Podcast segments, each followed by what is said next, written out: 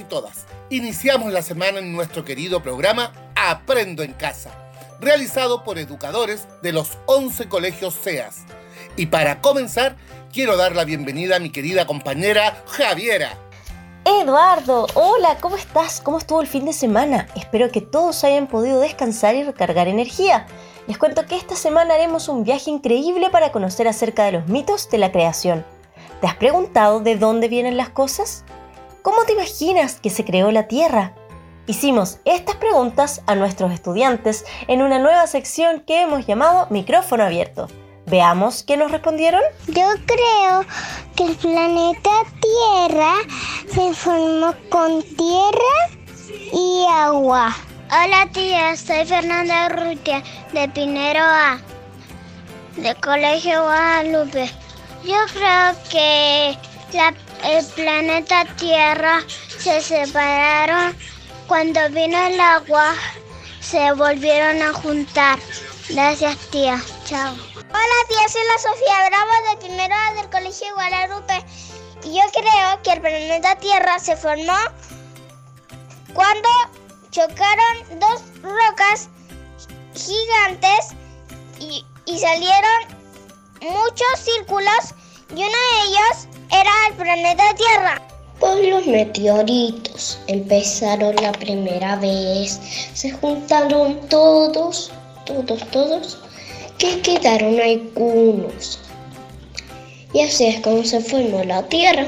Qué interesante la respuesta de nuestros queridos niños y niñas del Colegio Victoria Prieto y el Liceo Bicentenario Nuestra Señora de Guadalupe. Así como ustedes, a lo largo de la historia los seres humanos se han hecho estas preguntas y los mitos de la creación son los relatos que han construido distintas culturas para explicar los comienzos del universo, de la Tierra y de la vida. Y hoy justamente conoceremos un relato que cuenta el mito sobre el origen en la cultura mapuche. Qué curiosidad que tengo, ya quiero escuchar el cuento. Pero antes de ir con esa sección, quiero dejarlos con un saludo muy especial que nos envió Daniela Vera. Hola, hola queridos niños y niñas, ¿cómo están? Espero que muy, muy bien. Soy la profesora Daniela Vera Lagos del Liceo Bicentenario Nuestra Señora de Guadalupe. Hoy quiero dejar mis felicitaciones, enviar besos y abrazos voladores a parte de mi tripulación que ya se embarcó en el barco del mundo lector. Estamos tremendamente orgullosos de ustedes junto a tía Denise y vamos a seguir trabajando para que el resto de nuestra tripulación también pueda navegar por las islas de la fantasía y la sabiduría de manera autónoma. Un súper saludo para toda la tripulación del Colegio Guadalupe que aprende cada día más junto a su gran equipo de profesores y profesoras. A seguir con esa motivación porque este año lo ganamos juntos.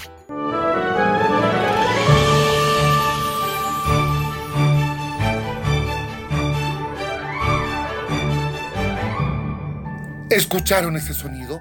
Ha llegado el momento de los cuentacuentos, un espacio muy esperado por todos y todas, donde podemos seguir impulsando el gusto por la lectura, enriquecer el vocabulario y desarrollar la creatividad y la imaginación. Y como le comentábamos hace un momento atrás, nos vamos a un viaje por la cultura mapuche para conocer más acerca de sus tradiciones y su mitología, a través del cuento El día que Trentrek y Kai Kai no se saludaron, de Carmen Hurtado Muñoz. Escuchemos este maravilloso mito de la creación en la voz de Elena Riquelme.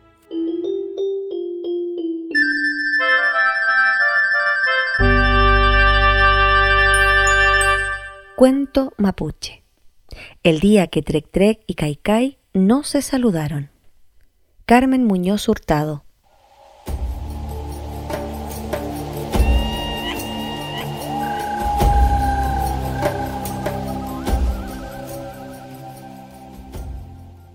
En una larga y lluviosa tarde de invierno, la pequeña Jan Pusquien y su hermanito Antú estaban a punto de quedarse dormidos alrededor del fogón. La abuelita Rayén, mientras teñía unas lanas de vivos colores, miró con ternura a sus nietos y con una voz tan dulce como la mermelada de murtilla les dijo, ¿Quieren escuchar la historia de la serpiente? Antes de que la abuelita terminara de hablar, Yampusquén y Antú se acercaron felices a las faldas de Doña Rayén y al mismo tiempo gritaron ¡Ya! Hasta el gato de la familia, llamado Nahuel, olvidó su siesta y luego de dar un gran bostezo, se subió a las faldas de la pequeña Yampusquén para escuchar el cuento. Siempre que la abuelita Rayén iba a contar un cuento, se preparaba un mate y se quedaba un rato calladita, mirando por la ventana. Los niños esperaban impacientes que la abuela comenzara a hablar. Sin embargo, nunca le pedían que se apurara. Tampoco expresaban molestias por la lentitud con que doña Rayén preparaba su mate. Yampusquén y Antú sentían un gran respeto por los mayores, y esa era una de las cosas más bellas que habían aprendido. Nahuel, el gato, que no conocía lo que eran los buenos modales, se aburrió de esperar el cuento y decidió ir a cazar la sombra del vapor de la tetera reflejada en la pared. Cuando la abuela comenzó a contar la historia, la lluvia perdió fuerza hasta el cielo se preparó para escuchar a doña Rayén. Las nubes se separaron como las cortinas de un teatro y dejaron pasar unos rayos de sol. Hace mucho tiempo, dijo la abuela, vivieron en nuestras tierras dos gigantes y hermosas serpientes. Una era bastante mal genio y rabiosa y tenía por nombre Kaikai. La otra era más tierna y dulce. Poseía un lomo y una larga cola de luminosos colores amarillos, verdes y dorados. Su nombre era Trek Trek. Kaikai tenía su casa en las profundidades del mar. Allí se encargaba de cuidar a todos los seres y paisajes del agua. Kaikai se preocupaba de vestir a los peces con ropas de múltiples colores. Le sacaba brillo a las caracolas. Le enseñaba a bailar a las algas, a cantar a los delfines y principalmente a calmar al señor mar cuando éste amanecía de mal genio. Trek Trek, en cambio, tenía su casa en las alturas de las montañas. Allí se encargaba de cuidar a todos los seres que habitaban en la tierra. Trek Trek se preocupaba de llenar de frutos los árboles, de enseñarle a cantar a los pájaros y a coquetear a las flores, de ordenar el viento que llevaba las semillas por toda la tierra y principalmente se preocupaba de proteger a los seres humanos y a sus hermanos, los animales.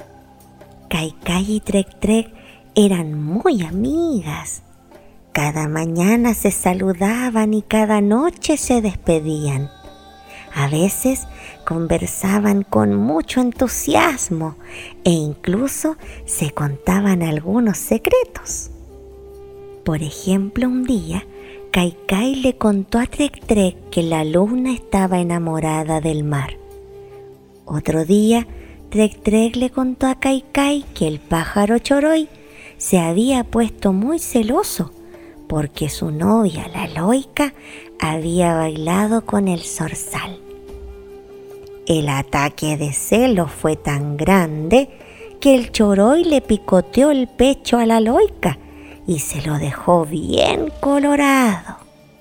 Así pasó el tiempo, Kaikai y Trek Trek haciéndose cada vez más amigas.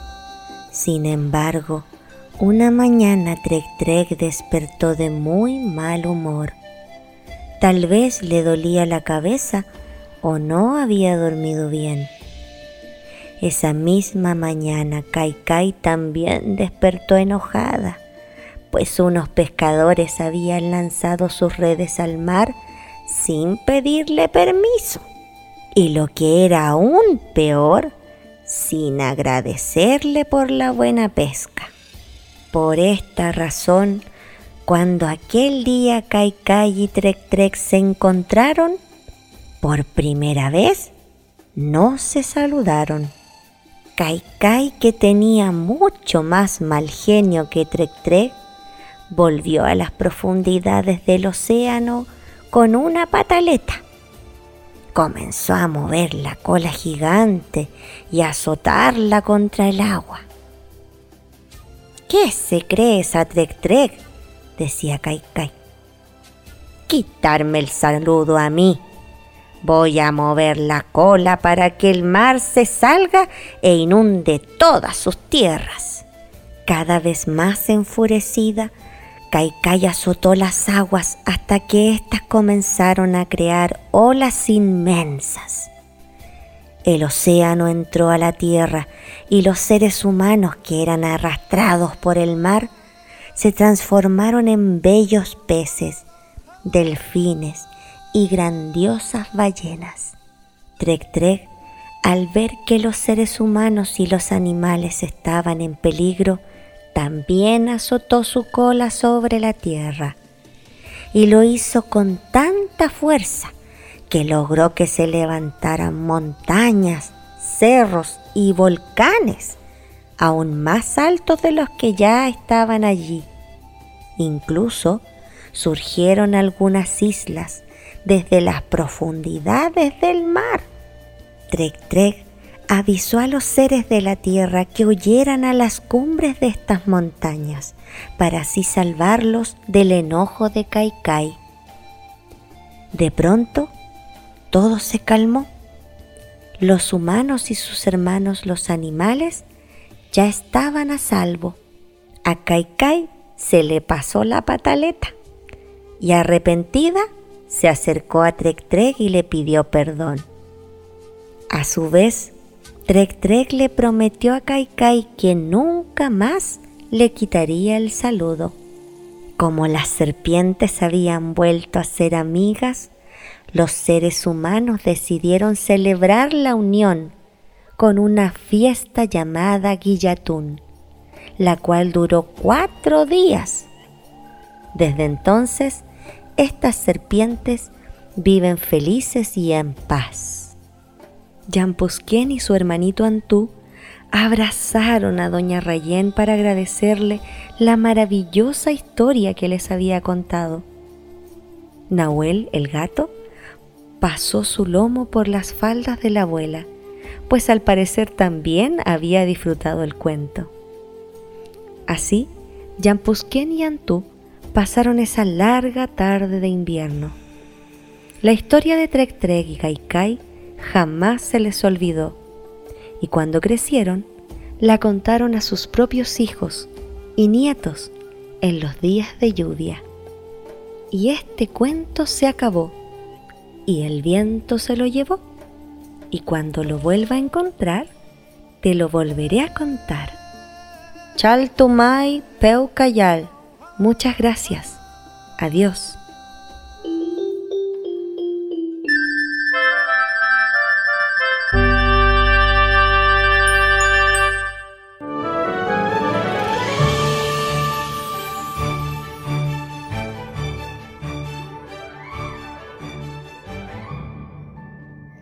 Agradecemos a Elena por acompañarnos en el programa y traernos este cuento sobre la cultura mapuche. Y a continuación tengo algunas preguntas sobre este texto. ¿Quién les contaba el cuento a los niños? ¿Dónde vivía cada una de las serpientes? ¿Qué hicieron cuando se enojaron? ¿Cómo celebraron la unión de ambas amigas? Recuerden que pueden conversar sobre estas preguntas junto a sus familias. Qué gran relato acabamos de escuchar sobre la cultura mapuche y su manera de entender y habitar el mundo.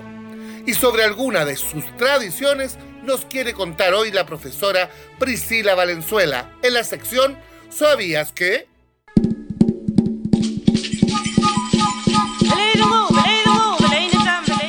Hola niños y niñas. ¿Sabían que el ritual del guillatún es una de las ceremonias más importantes del pueblo mapuche? y se realiza para agradecer, alabar, pedir o rogar a los cuatro dioses del Huenumapu o tierra de arriba y mantener o restituir el bienestar y equilibrio de los habitantes del Mapu o tierra. El ritual se lleva a cabo al interior de una ramada fabricada por los mismos participantes. Durante el transcurso de la ceremonia se realizan bailes y oraciones en las que las personas agradecen todas las bendiciones recibidas y se les ruega por el bienestar de la familia, de la comunidad, de las tierras, las cosechas, la salud y la abundancia. Además, se realiza el sacrificio de un animal, que generalmente es un cordero. Las autoridades de esta ceremonia son el lonco, la machi y las personas que bailan alrededor del regue, es decir, el altar de madera que representa los diferentes mundos con que se concibe la cosmovisión mapuche. Espero que hayan podido aprender mucho más sobre este ritual tan hermoso realizado por uno de nuestros pueblos originarios. Nos vemos. Qué gran riqueza de relatos, costumbres, música y ritos tiene la cultura mapuche. Sin duda hay que conocer y aprender cada día más acerca de nuestros pueblos originarios. Muchas gracias Priscila por este excelente ¿Sabías qué?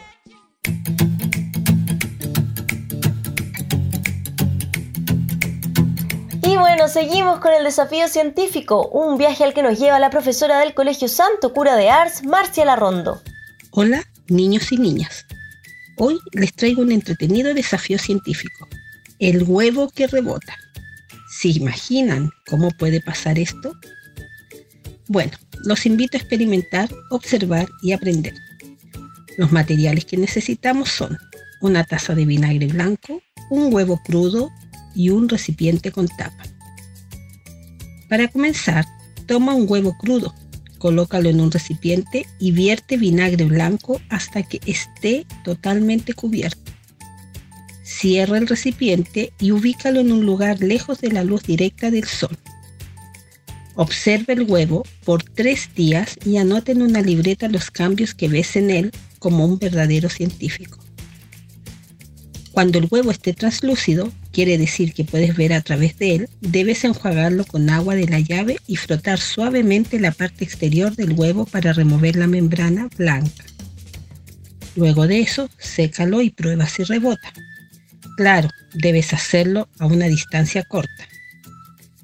¿Qué observaste durante el proceso? ¿Te diste cuenta qué pasó con la cáscara del huevo? ¿Sabes por qué desapareció? La respuesta se encuentra en las propiedades químicas del vinagre y el huevo. El vinagre es un ácido acético que reacciona con el carbonato de calcio que se encuentra en la cáscara del huevo. Esta reacción produce dióxido de carbono, las pequeñas burbujas que observaste. Al dejar el huevo sumergido en el vinagre, este disolvió su cáscara. Si quieres experimentar, puedes encontrar este y otros experimentos en el sitio web arbolabc.com. ¡Wow! Un gran experimento que puedes hacer en casa y con sencillos materiales. Recuerda que es muy importante que cuando inicies el procedimiento tomes nota de los pasos y de tus observaciones para que puedas ver los cambios que tiene el huevo con el paso de los días.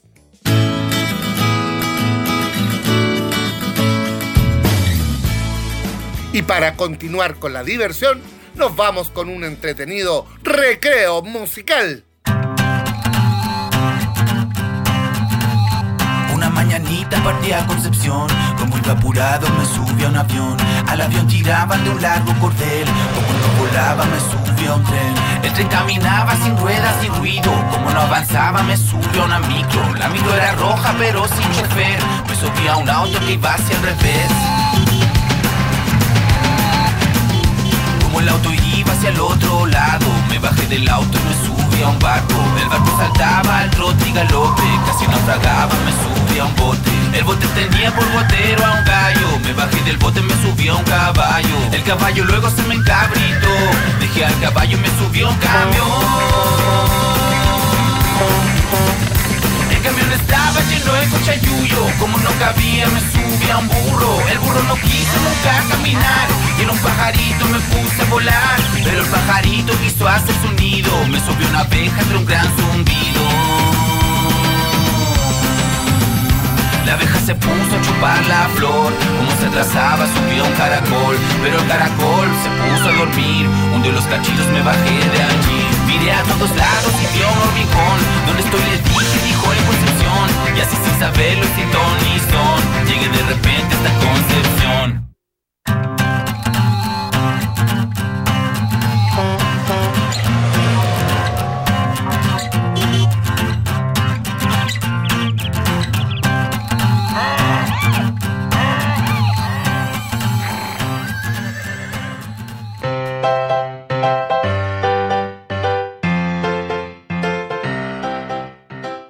Gracias niños y niñas por su gran participación en el programa de hoy, donde aprendimos acerca de los mitos de la creación, de las tradiciones y la mitología del pueblo mapuche, y además nos divertimos con un increíble experimento donde hicimos que el huevo rebotara.